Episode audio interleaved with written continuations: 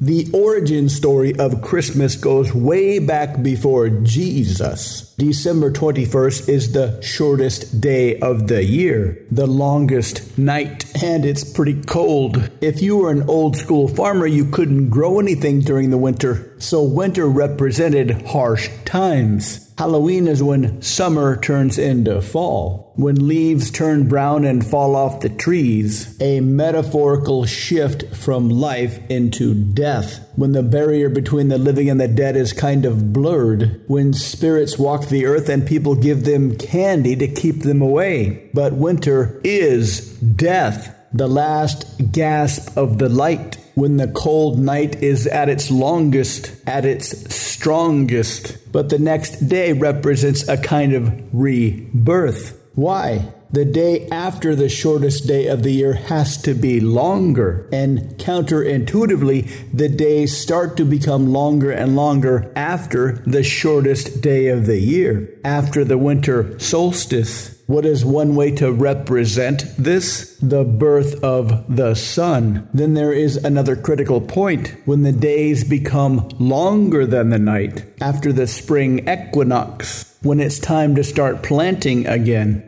The metaphors for this are metaphors of fertility, rabbits' eggs, brightly colored garments, the same things associated with Easter. Here's another cool idea. When is Easter celebrated? The first Sunday after the first full moon of spring. What does the full moon represent? The brightest night the day when, metaphorically, the light has overtaken the darkness, and the night is the weakest, when the sun has risen from the dead, and the sun or the light reigns supreme. All of the energy, at least back in the day, came directly from the sun. The sun is the source of light and life. The darkness is devoid of light or warmth. Light is good. Night, or the absence of light, is evil. Night is counter to light, counter to warmth, counter to life. This is the metaphorical battle that has been raging since the dawn of time light versus dark.